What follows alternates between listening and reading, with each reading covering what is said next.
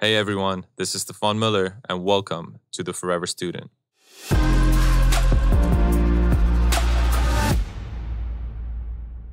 I'd like to welcome you all back to the show. I'm so grateful you've decided to spend some time with us to become the best version of yourself. One way to do that is being aware of ways to become or stay as healthy as possible in all aspects of your life. And today we have a guest that will help us understand how to do that. He's a functional medicine practitioner, a health and wellness advocate, a family medicine consultant, and he's the medical director at DNA Health Center here in Dubai. And I'm lucky to call him a friend as well. Dr. Nasr, welcome to the show. Thank you, Stephan. Absolute pleasure to be back. It's uh, as we were saying before off off air. It's a, it's a rerun. Unfortunately, we, we we tried to do something like this. Uh, was it a few months ago? It was pre-COVID, uh, but we've got all sorts of backups now, haven't we? So hopefully it'll be uh, going out to you guys. Yeah, and, and I think it's I think you know I'm I'm happy that you're here now, uh, simply because there's been you know we've we faced such a tough time this year. Everyone has, and I think there's going to be a lot of different topics that we can cover that will really help others and listeners navigate through these tough times. And I think we should start with you um, if you can tell us a little bit about yourself and how you got into the field of healthcare and well-being. Yeah, so I mean, yeah, it's an interesting question. I, I, I answer that differently now. I'm a I'm a father because I always used to start off by talking about my career, but now I guess first and foremost, I'm a husband and a father to twins, and I've got a third child on the way in January, during very interesting times for us all. Uh, but yeah, no, I guess you know professionally. Uh, I'm, you know, from the UK originally, uh, allopathic trained as a, a physician and uh, studied to become a consultant family physician. And you know, it was probably very early on into my c- career that I realized that you know there was a better way of doing things. Um, you know, there were there were issues with the system, and you know, we, we could save that for for another day. But one of the main things that I, I recognized was that a lot of my patients just weren't getting any better. And, um, you know, we had 10 minutes of clients, and it was a case of just adjusting medications and getting them out the room. And invariably, they would come back a number of months later, and you'd make some more adjustments to the medications, which usually would be adding or increasing a dosage. And uh, I, I, think just naturally, because of the lifestyle I was leading, I was always into sort of health and eating well uh, training, even though I probably didn't know that much about it scientifically because it just didn't really form part of our training or education. I still kind of was fiddling around and seeing kind of what worked for me, and I, that kind of naturally influenced my practice and what I was doing for patients because ultimately. You know, I wanted to provide them with the lifestyle that I was trying to lead as well.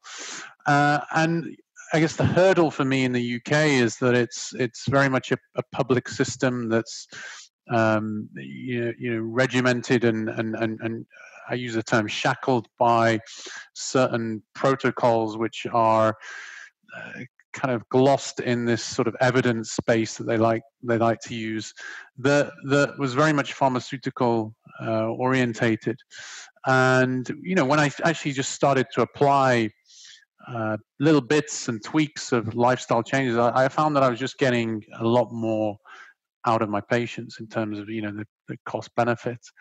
Uh, and, and you know, forward a few years, I, I migrated to the UAE uh, for a number of reasons, both professional and lifestyle. But it just seemed the perfect environment to be able to practice more. You you called me a you know a functional medicine doctor and you know some people use the term integrative medicine others use wellness. You know it's it's it's not a specialty per se it's more uh, i guess a, an approach and a, a philosophy of that, that you're applying to sort of the way you deliver healthcare. And yeah i mean again i've been here for five years now. I'm i'm you know we've got a great sort of clinic in in, in dubai. We've just recently opened a second uh, center. And you know we're offering kind of a lifestyle service for lifestyle con- conditions i guess is a, is a is a great way of putting it. And the, the funny thing about covid if there is any silver lining we found that people are starting to prioritize their health and wellness a lot more uh, i think also at the same time because people are a bit more flexible with their work they are finding the time to come and come and attend because it, it just really traditionally has been down the list of people's priorities. Um, but but I'm I'm definitely seeing a shift in focus, which which is great. Yeah, absolutely. What do you think is wrong with our lifestyle today? And and let's maybe talk about pre-COVID before we start talking about um, what's been going on this year. You know, I, I think it's the whole environment. You you you the, the focus tends to be on nutrition and uh, exercise and has been for the last probably 40 50 years. Um, you know there's a huge uh, commercial industry behind them both. Um, I, I, think you know what I'm seeing though, and certainly in my anecdotal experience and experience of colleagues, is that you know uh, there's definitely a surge in issues around stress and sleep disruption, um, and and and I'm definitely of the belief now that unless you control your stress or mitigate stress and you've sorted your sleep out, you can have the best nutrition and you know exercise regime in the world, and you're not going to see the results.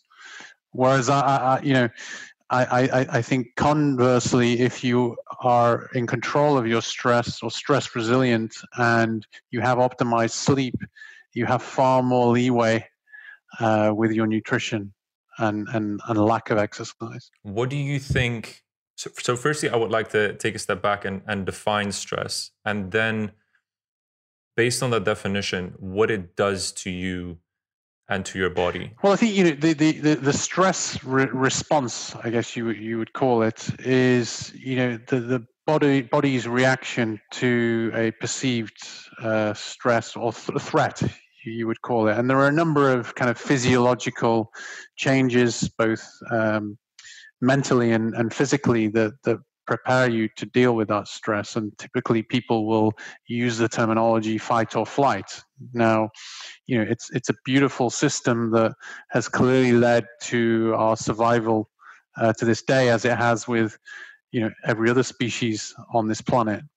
The fundamental difference uh, now is that we are chronically in this activated stress response, and whilst this system um, has great benefits in an acute scenario. Over the long term, it's extremely detrimental to both physical and, and mental stress. What is it like? What are what are sort of the main stressors that that you see uh, with clients on a day to day basis? Well, I think you know the important thing to say as well that, that differentiates us from any other species is, I guess, our cerebral cortex. So you know we create things to stress about that no other species does because they just don't have the capability. So again, I, I, think that's kind of at the root cause of why people are suffering with chronic stress because we weren't designed to worry about you know financial issues, our job, uh, COVID, whatever it may be going on in your external environment. The only thing that stressed us was uh, food deprivation, uh, cold, excessive heat. You know, really sort of basic environmental influences uh, that, that, that, pushed us uh, to to try and improve resilience and, and, led to sort of survival. Now the issue now is that obviously, um, you know, it's gone far beyond that, and you know the way clients are presenting to me is with a variety of different symptoms and, and, and signs. And, and the issue being for them is that it's not very well uh, acknowledged or, or, recognized. And i think it's both a society issue, a, a, you know, the individual patient or client, and also the, the practitioners. Because whilst we all know that stress is bad for us, I mean, there's no one on this planet who probably would disagree with that. I don't think people a prioritize it or b really acknowledge or understand the extent that it affects health. I think also people don't believe that it's something that can be quantified when when it when it can be. And then also i think thirdly um, it's a little bit more difficult a thing to deal with. I mean you know take nutrition for example. You know on paper it's a case of well you know switch that macronutrient eat a little bit more of that. Whatever it may be people can understand it a lot better. But you know, when it comes to talking about mitigating stress and implementing stress sort of technique, it's a, just more of a foreign concept. I think, you know, it's great that we're obviously now in a time where we're sat talking about it. it this would, you know, probably would not have happened 10, certainly 15 years ago. So it is becoming more mainstream, but I still think it's not as much of a priority as it as it should be for for for people. And you, as a practitioner, are there any ways for you to pick up on how stressed a person is without them talking about it? Yeah, I mean, you know, there's a couple of different things there. So, you know, again, just from anecdotally having a, a caseload of, of, of, people, you, you often can gauge it from the, the history and, and, and the story. Now, that's not always true. I mean, you know, there's a lot of people who will downplay stress and it won't obviously you know come across that easily, both kind of verbally or even kind of physically. I think in terms of you know if you if you're looking at it more analytically and looking at figures, you know we don't have the perfect testing to really look at you know what's called your adrenals and you know your adrenal glands are essentially what produce your your stress hormone. Uh, we have kind of proxies and, and we, we can look at levels of adrenal hormones and often you know you will see positive signs of you know what we would call adrenal excess, which would correlate with you know a history of excessive uh, stress. Um, but but but really, you're kind of I tend to use that more for behavior change in the in the client. So you know it's it's all well and good me sat opposite you saying, listen, you're stressed, go away and do this. The likelihood is, for the most part, a lot of people aren't going to deal with it. You know, they're going to turn around and say, "Well, you know, sort my nutrition out. I'm, you know, I'd rather do that, or you know, just tell me what type of training to do." But actually, if I show something, someone something a bit more tangible that shows, you know, a little bit of adrenal dysfunction, excess, whatever you may may want to call it, they're far more likely to uh, action a, a, behavior change. So that, that's, I think, for me, where the value comes from. And what kind of things do you recommend or suggest for people to do or your clients to do when they're facing stress or excessive stress on a long-term basis? Well, I, I think for me, you can broadly categorize it into into two. So one is re- removing the stressor, um, and again, whether that be a, a, a, a psychological or mental stress or, or, whether it's physical stressor. Because again, I, I, think people automatically assume that when you're talking about stress, you're talking about mental stress. Whereas, you know, for example, let's take sleep. It's probably one of the most uh, physically sort of impactful uh, or, or depri- sleep deprivation is one of the most physically sort of uh, detrimental things that you can do to your to your body and will have significant impact on your adrenals and your stress hormones and your stress response. So so trying to remove the stressor is the main thing, and then the other is kind of how you react to stress, or you know what, another way of putting it is improving stress resilience, and you know that that really just depends on the cause. I mean, a lot of people let's just take mental stress. We'll talk about kind of mindfulness as a term that gets used. And you know we've spoken about this before and a lot of people in our community will talk about different techniques whether it be breathing exercises whether it be meditation. Uh, for some people it could be yoga it could be going for a walk.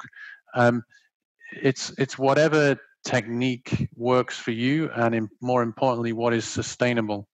Um, and I, I think is about restoring balance. So we spoke about how you know the stress response was just meant to be an acute response. Our default state was to be in what's called the parasympathetic state other people call it kind of rest and digest. If you look at any other animal when they're stressed they will return back to that state very quickly when the stressor is removed. As humans we've lost that ability. So it's about implementing techniques which are going to help you kind of restore that situation. And I think there are, we're talking about bad stresses now, but I think there's also, you know, good stress. And if I'm not mistaken, because I, I geek out with you a lot when I speak to you, it's called hormesis. So what would you like, what are uh, the like what are good stressors well so so you know I think probably the obvious ones are. I mean, we're doing it, or a lot of people are doing it every day. So, for example, you know, training. You know, when exercise is a is a stressor, and again, when you use the term hormesis, I mean, this is essentially the body uh, re- responding to the stress uh, to a point where it's trying to make the body more resilient to prevent any detrimental outcome to being exposed to a further stress. So, you know, training is the obvious one. Uh, we've spoken a lot in the past about kind of fasting. Fasting is a, a stressor that kind of uh, will implement a, a hormetic response uh, where the body will uh, improve and become uh, more resilient for the most part if applied kind of appropriately. Um, I, I, think that they're probably the two most obvious examples. I mean, there's a lot of now, um, you know, you'll hear people talking about cold therapy. And I know we've spoken before in the past.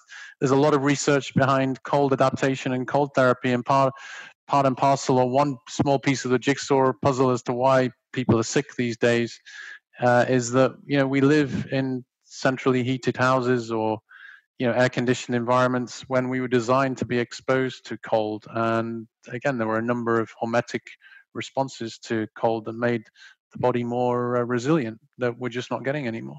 So i just want to switch over to to this year or the last few months in covid. And the reason i want to talk about it is because here in the UAE, I think I think it's been fantastically dealt with, and and we're now also free to move around. But you know, most of Europe has gone back into lockdown, and when it comes to dealing with stress or dealing with being in a closed environment for a long time, one, how have you dealt with it? So you know, this year when you were at home, um, what have you done on a daily basis to take care of your physical and mental health. Yeah, good point. I mean, I, I, I suppose I'm uh, well, I say I'm in one of the lucky kind of groups of people. It, it in terms of my work, um, I am a, I'm in a client-facing kind of service, so uh, there was probably bar that two weeks where there was a complete sort of real sh- sort of shutdown. Um, I've pretty much been continuing my my regular work, so I probably haven't been uh, impacted as much as, as some people, and I'm well aware that there are still cohorts of people that are working from home and probably are going to well into to next year. Um, I, I, think you know I've been asked this before, and if I reflect back to the two weeks that I was in lockdown, you know, it's interesting. People, have, I, I've seen them go two ways. Some actually found that they had more time to do things, and actually, you know, start to exercise and actually had time to cook homemade food and you know didn't have the worry of emails and the phone going off constantly. Whereas some people suffered and just the complete loss of routine uh, whether it also be kind of despair whatever you may want to call it or worry and anxiety about what's going on in the world and went the other way and you know took also you know a turn to the worst with their with their health. I, I think I'm probably in the former category. I mean, I guess I was probably leading a fairly healthy lifestyle anyway. I didn't feel that it was really impacted a huge amount. Again, I'm probably lucky because I have a gym at home. Um, you know, you know, we now live in a world where your your fridge can still be stocked with healthy food because of great food food delivery. So, I suppose mine didn't diverge that that much, um, but you know, again, I, I've heard a lot of people talking about this, and you know, ultimately, you just have to focus on what you can control, and you know, you shouldn't try and and I know this is easier said than done. You shouldn't try and kind of pin your happiness and well-being to what's going on in the external world. And and that's not to say that I don't want to trivialize what's going on because again, you know, if if your relative who's elderly has come down with COVID and they're on ITU and the prospect of you kind of losing your job um, and you've not seen kind of relatives for a long period of time, that is obviously going to impact on people. But I suppose it's about kind of trying to spin things as positively as possible and focus on what are the good things that are still in your life. And, you know, I, I guess there's people who've written books on uh, how they survived in prison for 15, 20 years. You know, and and and you know, often it's quoted, you know, don't become a you know a prisoner to your mind. I think that's effectively it. It's it's it's about trying to control your own circumstances as much as as possible. Yeah, that's it's funny you mentioned that. I I was reading Viktor Frankl's book, A Man's Search for Meaning, during lockdown, which which has to do with his experience in in, in World War II in the concentration camps. When you read books like that and how important the mind is uh, and your perspective on how you deal with current situations, no matter what sort of the external brings to you, but how you internally deal with uh, whatever life throws at you, nothing is really more important than that. Okay, going back to you and, and sort of your your habits um, I'm, I'm very curious to know, and I'm sure the listeners are as well, what you do on a daily basis, things that you don't miss ever um, in order to contribute to your physical and mental well being. Yeah, you know, I, I, I, I, I think for me, I'd probably say that, that if I'm going to highlight a couple of things that are non negotiable for me in my life, um, it comes back to sleep. So I would say that I spend far more of my time focusing on getting consistent, good quality sleep before anything else in my lifestyle. That's before, you know, if we're looking at lifestyle, if we're diving, dive, uh, dividing lifestyle into kind of nutrition, movement, stress, and sleep, sleep 100% is my priority because I feel, coming back to what I was saying earlier on, if I'm well slept, I'm going to have the energy to train. Um, I'm not going to be as hungry. Um, my mood is is just going to be better. I'm going to embrace relationships. My stress resilience is is, is going to be better. So that's my justification. Now, kind of if you look at other aspects of my lifestyle, I'm sure we'll delve into this deeper. But you know, people always ask me, you know, what do I eat? Or what do I eliminate? Actually, they'll ask me. It's funny now. The conversation's changed. What do you eliminate? You know, how do you eat? Um, uh, you know, I'm one of these people who actually, funnily enough, pretty much eats everything. Um, you know, I'm not one of these who lives so regimented that I would turn around to you and say, I never eat sugar, I never eat processed foods, um, you know, I never eat, you know, cooking oils, whatever it may be. Yeah, do do I moderate it? Yeah, of course.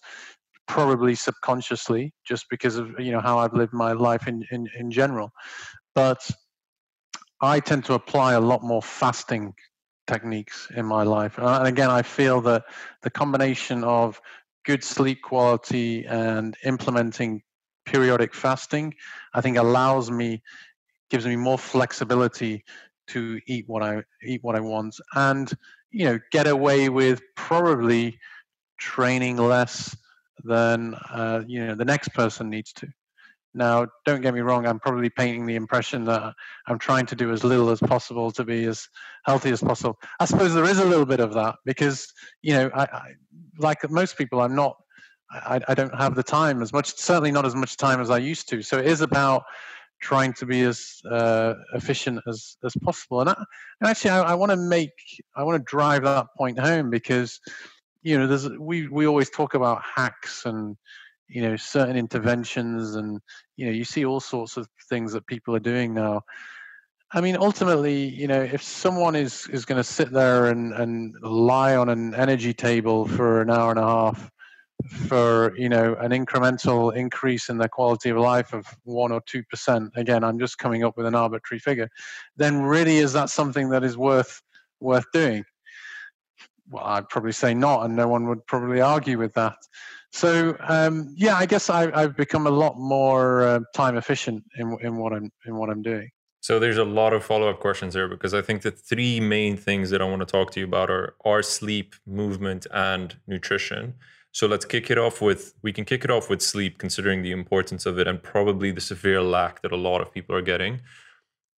You know, we here get a minimum of seven to eight hours um, anything past nine hours is not good. Anything below six is not good. Is there sort of an ideal amount of sleep? And if so, what's the reasoning behind that? Yeah, I, I believe, and, and, and, this maybe give or take, the, the range is somewhere between seven and a half and nine hours, um, you know, depending on the individual. Uh, what's interesting is I, I, think the the concept or the, the, the logic behind why sleeping more than that is considered detrimental to health is not a causal thing. I, I suspect it's observational. So what I mean by that is that you know people who probably sleep longer are lazier. Uh, so it's probably more of a confounding variable. Again, I'm not 100% certain on the science, but uh, you know, I wonder whether that is whether that is true. Uh, why why do we need that? Well, I guess I want to kind of frame it a different way. I mean, if, if you think about kind of sleep in a in a very abstract way, I mean, and let's just take you know we need to sleep for eight hours on on average. You know, that's a third of our life. And it, it's a very bizarre concept because if you look at it from an evolutionary perspective, you know, you can't procreate whilst you're asleep, you can't forage for food, and you can't defend yourself. So, why is it that Mother Nature, over millions of years, has preserved this concept uh, where, which has been preserved across species as well? Well, the answer to that is it's the it's the price that we pay uh, for being awake, and it it just fundamentally shows you. And you know, there's all sorts of bodies of research now that have you know correlated sleep with every single health issue and premature mortality. Um, just shows you how fundamental it is to to living our lives. How do we go about improving sleep? Because I am a big believer in uh, routine. So having, you know, just in terms of the circadian rhythm, I believe in distancing ourselves from our screens and from technology a few hours before we go to sleep. I believe in setting the temperature right and um, uh, in our room and, and sleeping in darkness. Are there any other things that you recommend that are, you know, easy sort of things to implement for for someone who's listening to this today to to start doing immediately tonight? Yeah, I mean, I think I think if you look at the, the probably the three main causes of why people don't sleep, um, one is again stress. Um, the other is uh, uh, substance use. So you know, probably the obvious one being caffeine and it's that's interesting because obviously you know it's a vicious cycle you know you, you often people are having the caffeine because they're sleep deprived and it's just feeding each other. Um, and the other one you highlighted was uh, disturbed circadian rhythm. And I, I, I think this is this is huge actually. And a lot more people started to realize how important it was because i saw it being amplified during covid.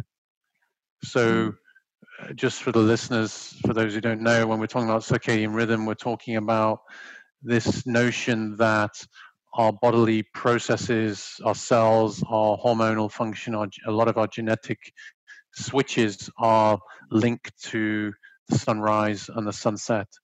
And the fact that our modern day life has become detached from that rhythm by virtue of the fact that we live indoors and we have fake lights at, at nighttime through various mechanisms um, that was interestingly, I think, amplified for a lot of people in that you know we were living cooped up in a prison cell, uh, and then you know we weren't accountable for getting, or a lot of people weren't accountable for waking up in the morning, so they would stay up late watching Netflix, and people started presenting to me in abundance with all sorts of physical and mental presentations from uh, new onset anxiety through to weight gain through to gut issues, which they never uh, equated to such a simple simple concept.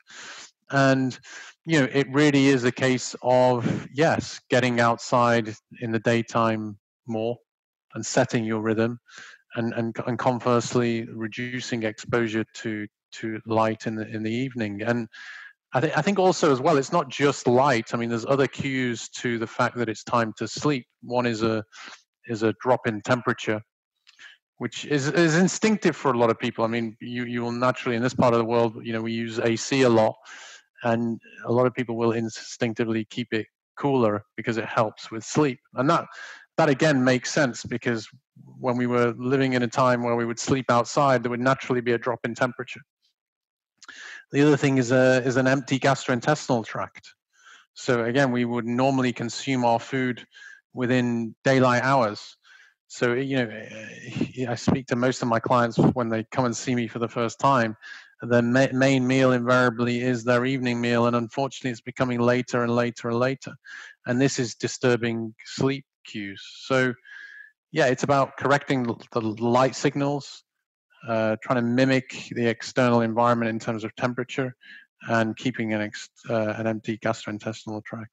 Do you have a recommendation in terms of how long before bed people should have their last meal? Uh, do you have uh, uh, sort of a trick there? Yeah, you know, I I I don't know whether this is scientifically uh, backed, um, and you know, this figure has probably been recycled from you know what I've heard over the years historically. God knows from where it was originally, but the the figures that tend to get banged bandied around are you know three to four hours between your kind of last food consumption and and and uh, going to bed. And and I try and abide by that you know myself. I think also a lot of it depends on the quantity as well. So you know if you're just having a a soup or something very light then quite clearly it's it's going to be less impactful than a larger meal and that larger meal would have to be you know earlier. So we hear a lot about different diets and what would help us increase energy levels or lose weight or help our skin look better, live longer, etc. What's your opinion on the diets out there? And also, I think what what is your opinion on on on the diets period? Because I think there's so many different diets being thrown around now: keto, paleo, Mediterranean, um, carnivore, etc is there something that you feel we should stick to or is there because i find diet extremely personal um, but i also know that there's certain principles that we should all follow which i mean in my eyes are relatively common sense. But what is your take on all that? Yeah i mean i i, I could probably give you a very long answer to this and we, we may well be here for kind of three or four hours but i I think I'll probably try and keep it as simple as possible, and then you can kind of uh, maybe ask me some adjunct questions. But I guess what I've the conclusions I've come to, and, and, and don't get me wrong, I mean this this may evolve because it has evolved over the years, is that I think first of all it's important to say that uh, a lot of the nutritional research, because that's what people tend to base the the decisions on or, or, or what of the kind of what what the media tends to sort of bring out you know as a new diet tends to be based on recent research a lot of it's extremely poor quality. So you're again you we, i used this term earlier you're not seeing causal links. So let, let's just say for example let's take you know red meat causes cancer you know uh, well, actually, you know, is it that red meat causes cancer, or is it that you know people who are in the highest uh, centiles of of meat consumption also don't exercise and they they smoke and are highly stressed? We you know studies will try and control for these factors but ultimately a lot of these studies are based on questionnaires whether they be prospective questionnaires or you know retrospectively so uh, they're just very poor quality. So you can't, you know, don't take at face value, you know, a research finding that comes out in the newspaper. I think that's an important thing uh, to say. I think also as well, a lot of the research is conducted over a very too short a period of time, and, it, and it's just over oversimplified. Um, I, I think as well, you know, when people use blanket terminology like, uh, you know, vegetarian diet or you know carnivore diet you know people are kind of meaning different things a lot of the time. So i mean you know sugar is vegetarian. So it's, it's kind of meaningless. Um, you know carnivore what does that mean? I mean I, I, we've confused being meat eaters with carnivores. So we, we we focus you know the issue that we do now is we focus on eating the muscle of the animal. Well you look at any other species or the you know last remaining hunter-gatherer tribes, they they won't eat the muscle. It's the poor part of the animal. They'll eat the organ meat first. And uh, you know, and you are obviously seeing a drive of people who are kind of eating that or taking that whole sort of carnivore approach. And I, I think there's pretty decent evidence actually that if you do eat more of a proper sort of carnivore diet, for a lot of people, it's actually an extremely healthy diet. Um, but you know, I, I, did try and start off by giving you a simple answer, and I probably actually started going more deeper into it. But what I was, I guess, trying to get at is you you use the term sort of personalized. Uh, I think it very much is, um, uh, um, and you know, you you have to almost listen to your to your body to a degree. Um, you know, we've seen a, a, lot of people in recent times go towards keto. We've seen people go vegan. Um, you know, some people do well on it, others don't. Uh, you know, what is my my take on it? Um, you know, I think they're both at extreme ends of the spectrum, and I don't think there is a single ancestral population on this planet that, throughout their lifetime, was in continuous nutritional ketosis or even on a pure vegan diet. I think in reality, we're designed to do a little bit of both. Um, but yeah, I think it, it's a case of just also being sensible as well. So, I mean, yeah, there are some general rules, and I think they're pretty obvious. So, you know, if the food didn't exist more than 100 well i used to say 100 years ago we probably have to start saying 150 years ago then you probably shouldn't be eating it or certainly not be eating it in large quantities and i think that's as much as, as or as far as my guidelines go now there's obviously a number of nuances in the different diets and i could go into far more detail as to what my kind of view and opinion is on it but i guess that's kind of the, the shorter version what sort of diet or what sort of principles have you incorporated into your own nutrition plan? Well, I, I guess you can divide nutrition into different facets. So you have kind of the type of food you're eating, which everyone's obsessed with. Um, and then you have the kind of quantity, which I suppose people refer to as the caloric sort of principle. And then you have the frequency, which you know people are now terming intermittent fasting.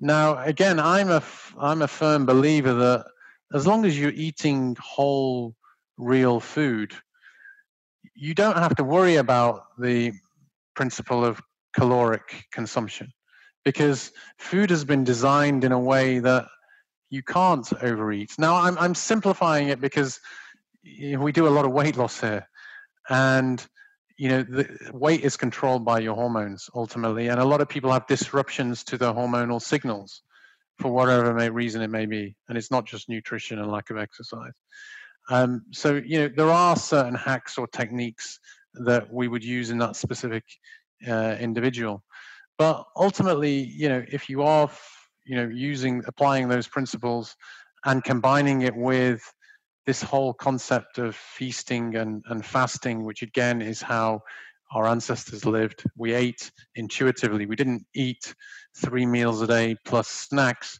We ate when we were hungry. And, you know, we may have eaten seasonally where there was more food available in the summer, and hence why we designed this ability to store fat because in winter there potentially wasn't as much food available. You know, plants aren't going to grow in minus 10 degrees. So, you know, I'm not saying you need to go to the extent of, you know, eating like that, but certainly we need to try as much as possible to bring in some of those principles that have been forgotten.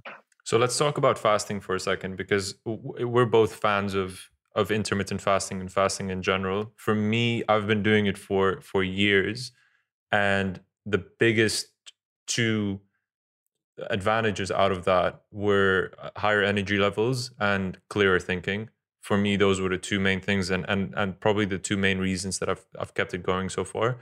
Could you tell us a bit about intermittent fasting, what it is, and what other benefits might be? Yeah, I mean, so I, I guess when when most people are re- referring to intermittent fasting, they're they're generally referring to you know what we call daily time restricted eating. So it's the concept of eating your food within a compressed eating window. And, and interestingly, this ties into the kind of circadian rhythm and day night rhythm. Ancestrally, we, we consumed our food during daylight hours. So, again, you know, like the fact that we didn't know what calories were, you know, more than kind of two or three generations ago, no one referred to it as intermittent fasting. It was just our natural environment. People just didn't consume food for, you know, for let's say 14 hours uh, of the day. At the same time, we invariably went through periods wherever you were on the planet, whatever year it was, where there wasn't food available, and that could have been for long periods of time. And and again, it comes back to the fact that well, you know, if we weren't designed to go through these periods of food deprivation, then we wouldn't have survived till today. And actually, ironically, what we found physiologically and, and metabolically and, and, and, and, and medically, whatever you want to call it, and we used the term hormesis before, the body actually goes through a, a processes of rejuvenation and actually getting stronger. And and you you mentioned kind of having higher energy levels. Well, you know that's for a number of reasons. But again, I mean, if you're becoming more we use the term metabolically flexible. So your body starts to develop the ability to run on ketones from fat, and um, you know you're not getting as many swings in your uh, sugar levels, you know, glycemic variation and insulin fluctuations.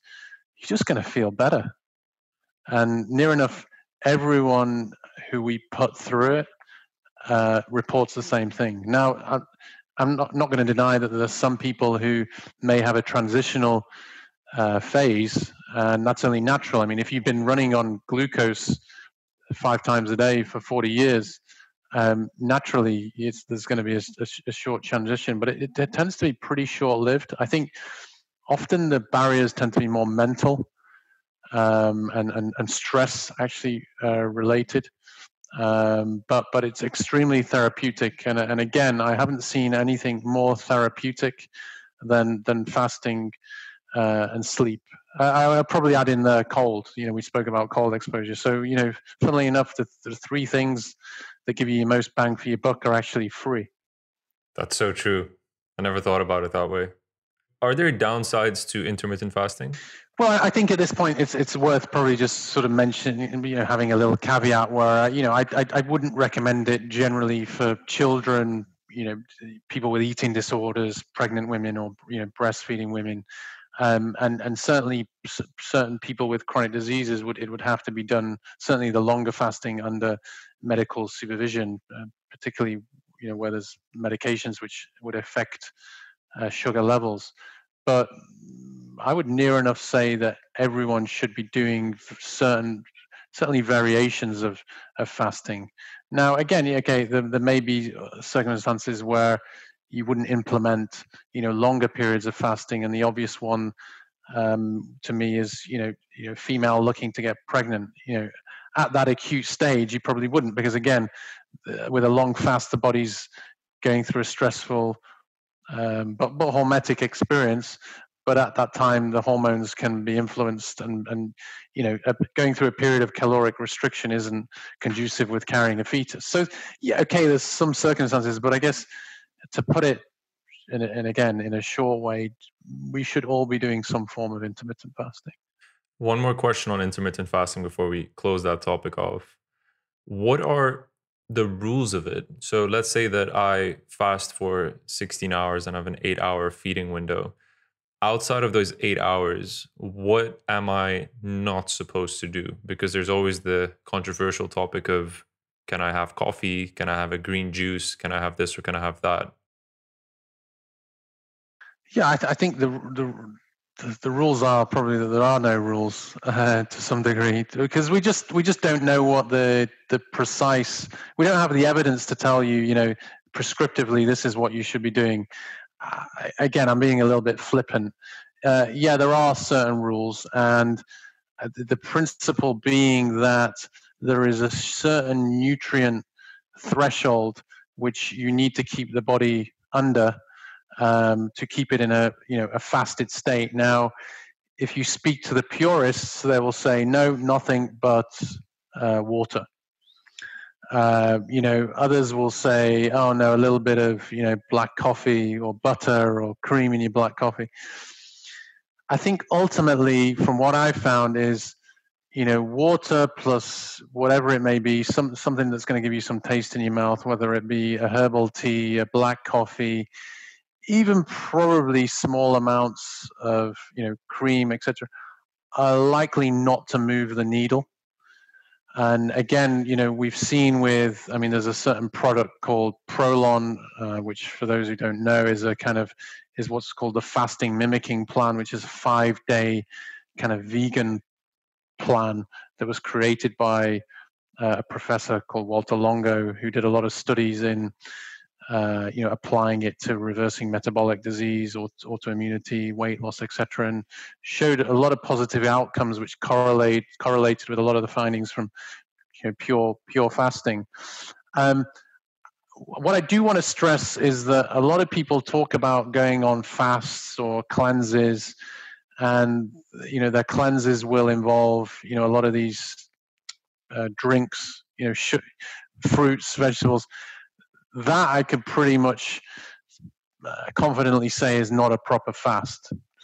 Because you know you again you're flipping certain nutrient switches which are probably keeping the body in, in an what's called an anabolic state which is what you're trying to avoid. You're trying to go into what's called a catabolic state where the body is breaking down and going through this process of, of rejuvenation and actually you know that that that process doesn't really or that aspect of fasting doesn't really kick in until you get to the sort of day two, well into the day two, if not day three point. So, whilst the you know the common type of fasting is daily time restricted eating, um, and that has a number of again benefits to the body, the real longevity play seems to be, from what we can see, in in the longer periods of fasting. So we've talked about sort of some general principles of nutrition. We've talked about intermittent fasting. And the last thing I wanted to touch on is supplementation. When you look at your clients or you just look at sort of the, the field overall, are there specific supplements or specific vitamins or minerals that we are deficient in? And I'm sure it depends on, you know, where you live in the world, but maybe let's take the UAE as an example. Yeah, I mean, I, I think I could I could probably answer this in two ways. I guess one is, and I think you kind of answered this, is what are the common nutritional deficiencies, um, and the other is, you know, is there, a, I suppose, are there some general kind of one size fits all rules? I think, listen, in an ideal world, um, again, if you could if you had the ability to, you would tailor nutrition uh, or supplementation to the nutritional deficiencies of the individual. Um, that being said, certainly in terms of trends that I've seen, uh, vitamin D is the deficiency is the obvious one. Um, uh, magnesium deficiency is extremely uh, common. Uh, potassium deficiency as well. Um, low omega uh, consumption, low omega three, so a high proportion of omega six to omega three. I mean, and that which is pro-inflammatory. So that that's a case of just you know people eating too much in the way of processed fats and not getting enough of the high quality fats, which you would get. You know, the obvious one being kind of oily fish. These are common trends that that I'm seeing. I think overall, it's just a case. It's coming from the fact that uh, on on uh, our food has become nutritionally deficient, but also at the same time, people just aren't eating nutrient dense food. But also, I think thirdly, uh, our bodies have a lot more demand and are under a lot more stress than they historically um, used to be. So it's a bit of a double whammy. We're not providing our bodies with the nutrients they need, and uh, we have far more demand for it. Um, and so, yeah, if I was going to come up with a one size fits all, which I don't like doing, I would definitely probably re- address those nutrients that I, I see most commonly for sure. And what's funny is that I came to you I think a year and a half ago, and I did my full blood work, and I considered I consider myself quite healthy, and and I take a variety of different supplements, and and when we sat down, you told me you were like you're still deficient in magnesium even though you're taking it, and I think what's important for listeners to understand is you need to test for it as well. Like you need to go and and look at the facts and look at the data and look at the quality of supplements you're taking. Because I remember when we met, I actually brought, you said, bring all your supplements along. Let's look at what you're taking. Let's see what's in them and and create a plan that's then tailored to fixing these deficiencies. And I think that was something that you know you don't you don't see that a lot with doctors or the healthcare industry to begin with but i think it's very important for listeners to understand that yeah and you you highlight an an, an important topic to do with the supplement industry. I mean, just, again, because it's not regulated, uh, a lot of people, yeah, just think that you know supplements are just like for like when they couldn't be more different. Um, you know, there's a big difference between companies who are you know third party tested or laboratory tested versus you know your bog standard supplement that you get on the shelf. Uh, I think the other thing that people don't consider is also the kind of delivery methods and the, the formulations as well, which I think also comes into that. Um, and also the state of people's gut health. Uh, and, and, genetically as well, some people just have more need for, for certain nutrients. I mean, the obvious ones is some people just don't absorb vitamin D very well. Others don't convert sources of fatty acids very well. So you know, we can go very detailed, even into sort of gut health and genetic profiles for those who really want to be uh, analytical about it. But these are all factors that um, people just don't consider. Never mind, you know, the physicians. Yeah. Are there any new supplements or, or research that you know or that you know of or that you've been adapting into your life? Yeah i mean i think you know I, i've in, in in later years gone more for a kind of longevity play. Again naturally i think just being a, a father. So you know I've, I've probably gone from sort of performance wanting to do things for aesthetics and performance to um, you know pushing the buck the other the other way. And yeah i mean there's definitely a handful of supplements that are being heavily researched at the moment um, that have been linked to longevity, certainly in other species. And I guess to highlight a couple of them, I mean, metformin has been researched for a while. It's otherwise called glucophage.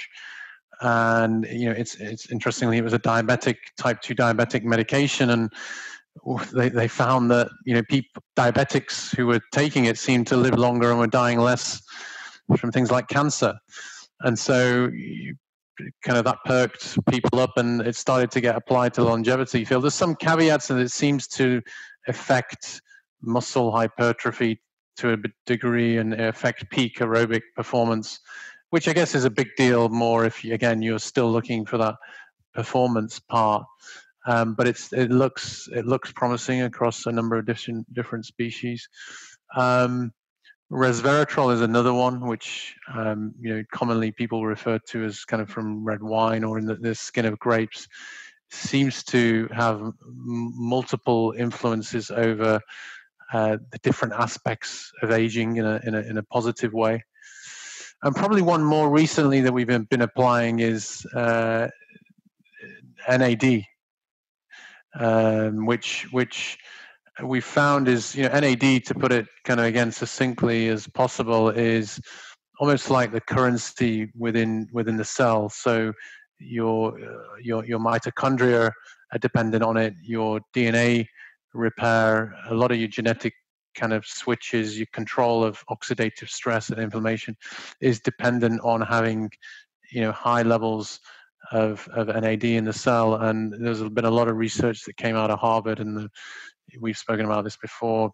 Professor Sinclair is, seems to be at the forefront um, of, of, the research, and he's written a book called Lifespan. And there's a lot of promising research. Again, more from uh, other species.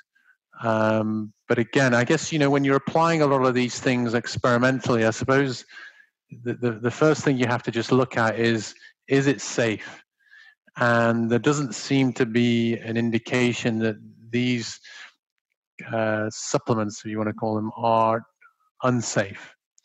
And then I guess the question is, is it effective and how effective is it? Well, you know, I'm willing to take a punt based on what we know and the fact that it's not safe. Uh, sorry, that it's not unsafe. So I guess these these are things that I, I tend to. I, am not on them constantly, but I'll, I like to cycle. And you know, more recently, given COVID, a, a lot of interest in kind of compounds again that are going to help with Im- improving immunity. Resveratrol comes up again. Um, something called ECGC, which is green tea extract, is a, is a, is is again shown to improve immune function and reduce viral replication. Uh, curcumin is a is, is a big one as well. Um, and again, curcumin is an interesting one because again, a, a, lot of it depends on the preparation and the mode of delivery because it has very typically very low bioavailability. And it needs to be taken with black pepper. Uh, yeah, well, that was kind of again the, the, the, the that, was being applied, but uh, I think it's more than that. Um, there there are certain other delivery mechanisms and preparations. I mean, one of them you may see the term Meriva uh, or other sort of liposomal type delivery forms, which seem to do better than your bog standard curcumin supplement, which really is you're not going to be taking it in high enough quantity to have um, much of an effect. Very interesting. I, I uh, we had this conversation uh, a long time ago, and then I started taking resveratrol probably a year and a half ago, and got my parents on it as well.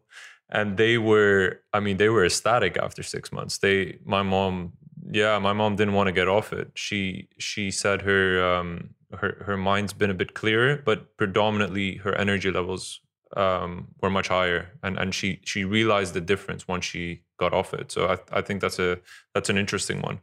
Now, final segment, which is exercise, and I know you are extremely active, and we've had conversations about this. Um, what is your workout routine and and why? Uh, it's changed a lot over the years, and it ties in, you know, with what I was saying about not being as time rich. Uh, I was looking at ways of just again uh, getting as much bang for the buck as possible. So I, I, I you know, again, I, I, shifted to bringing the gym home. So I have a kind of I have a, a frame set up with uh, ropes and weights, and you know I'm lucky because in my community there's a running track. So for me, I guess it's it's about shifting the focus from just doing pure resistance training and lifting as heavy as possible and bulking up to definitely maintaining some resistance training, but also focusing on other areas that I was probably neglecting. So, doing short, sharp bursts of exercise, I guess people refer to it as high intensity interval training. I think that's just, I find I just, it helps keep me lean. Um, also maintains kind of muscle mass very well and uh, you know just a fast twitch uh, muscle. I don't do as much. I don't like long cardio. I, I, just again, I just don't think it's a very efficient form of exercise. I don't have the time to do it, and I just don't like it. I don't, and, and also I just don't think I'm designed for it. Uh, so it's it's it's definitely shorter workouts, and it's it's focusing on resistance, but albeit lighter than historically some maybe interval or circuit type training and, and a lot more time on mobility and flexibility because we got away with it when we were younger but i certainly don't get away with it now. Are there any misconceptions about exercise that you know of? Maybe workouts that are promoted as healthy or good for you but you've seen that they are not um, I, I think I will answer, I guess, that in a I suppose a different way that I've I've seen kind of I guess if you, if we focus on, I guess, trainers and the application of of exercise, again, like in the field of nutrition, uh, people tend to ap- apply a one size fits all. Um, what I mean by that is, you know, you, uh, someone will have a client that comes to them, or not, not even a, you know, this isn't just trainers. I guess this is may, can just be individuals themselves thinking that, okay, let's just say say the priority or their aim is to get in shape. They start you know they go on the treadmill and run for 40 minutes and start lifting heavy weights etc that's not necessarily right for them at that moment in time. I think for a combination of reasons. One hormonally it may actually be more detrimental uh, to their health um, uh, and two again if your if your body's been inactive for a long period of time and then suddenly you're throwing yourself into kind of let's just call it term it extreme, more extreme exercise or exercise that certainly more of a sort of seasoned pro would do, then again you're going to get injured or it's going to cause hormonal or metabolic issues. So I, I think I'd, I'd, probably leave it at that. I, I don't want to go too much into the nuances of exercise because there's far greater experts out there who are, are more scientific in their approach to exercise. I, I just try and keep it logical again with a lot of these things because I think sometimes you can be too scientific about a lot of these things.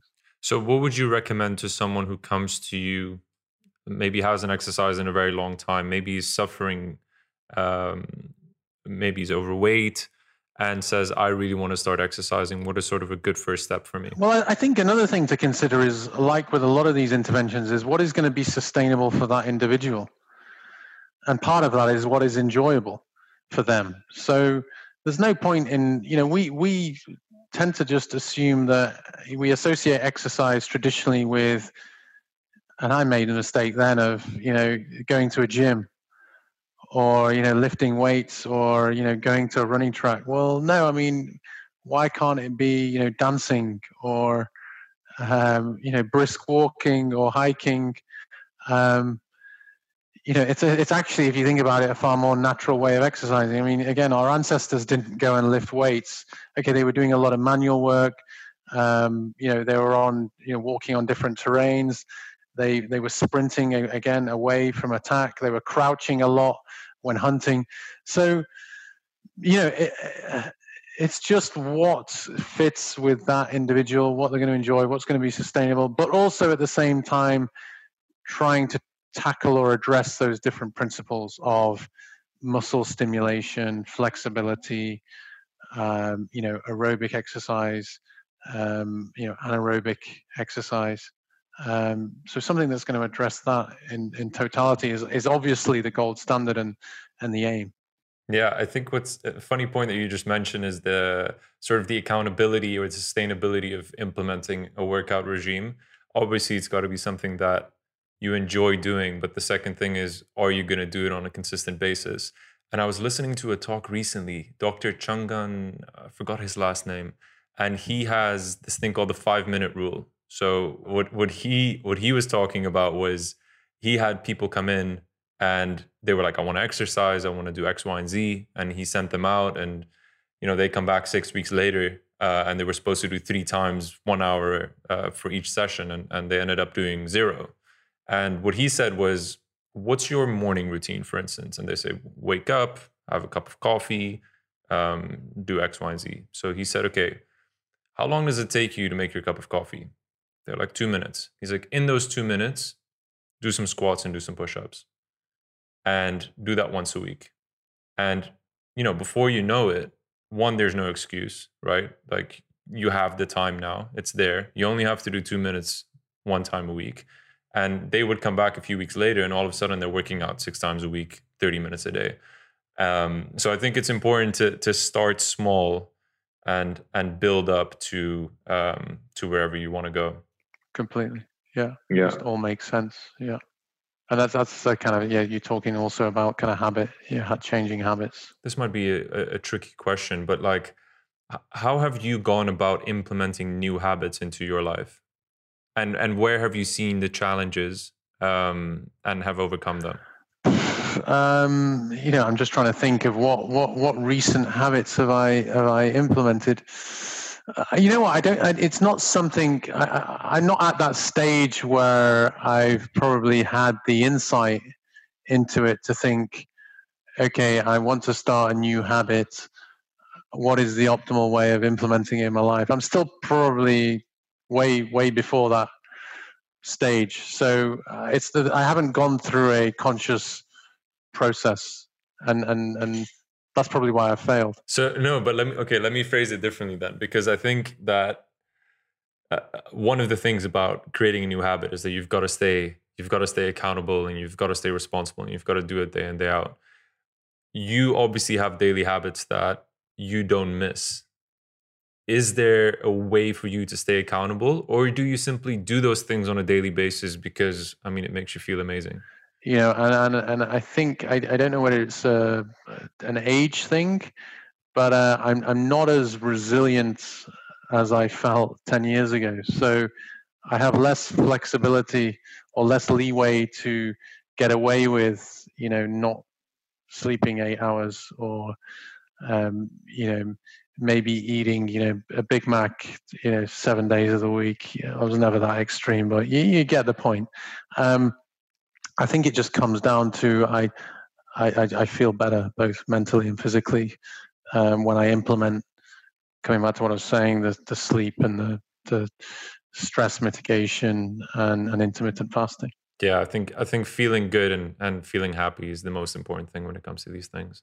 Before I say goodbye to you, where can people find you on Instagram or online? Yeah, so I, I guess if we start with Instagram, um, Doctor underscore NAS NAS uh, underscore Wellness, and you know I'm currently working at DNA Health Center in Dubai. We have two clinics. One is in Jumeirah Al Qasr, and we also have a facility now in uh, DIFC in, in in Gate Avenue. And for whoever's in Dubai, I highly recommend going. I've gone a couple of times and I've seen tremendous value out of it. Dr. Nas, I want to thank you so much for being here today. I've I've learned a tremendous amount, and I'm sure the listeners have as well. And um, and yes, we're super super grateful. It's always been so important to take care of our health, and today we talked about several pillars that make up good health. So I'll go one by one and let you know what you can do today to take better care of your well being. First up, stress. It's one of the most detrimental states for us to be in for our mental and physical health, especially if it endures. Mitigating stress is definitely not easy. It starts with identifying the stressor. Is it a lack of sleep? Is it nutrition or exercise? Based on that, we need to implement techniques that work for us by controlling what we can. One method that works for Dr. Nas is a good sleep quality mixed with periodic fasting. So let's move on to sleep. Sleep is the price we pay for being awake. It helps our bodies and minds recover and recharge. Try to get 7.5 to 9 hours a night and implement the following into your life to improve sleep quality. Decrease caffeine and alcohol intake, sleep in a dark and cool room, disconnect from technology a couple of hours before bed, reduce exposure to fake light in the evening, and finally, have your evening meal earlier and don't go to sleep with a full stomach. Up next, nutrition. We have to listen to our body. The diets that are going around may or may not work for you, but there are some principles such as eating whole real foods, restricting processed foods, intermittent fasting, and supplementing correctly based on nutritional deficiencies or general rules. And lastly, exercise.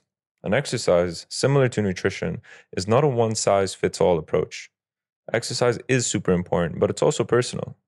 Integrating a sustainable and enjoyable routine that combines movement, resistance training, and mobility is a logical way of building and maintaining muscles and endurance effectively. So ask yourself, what does this look like for you?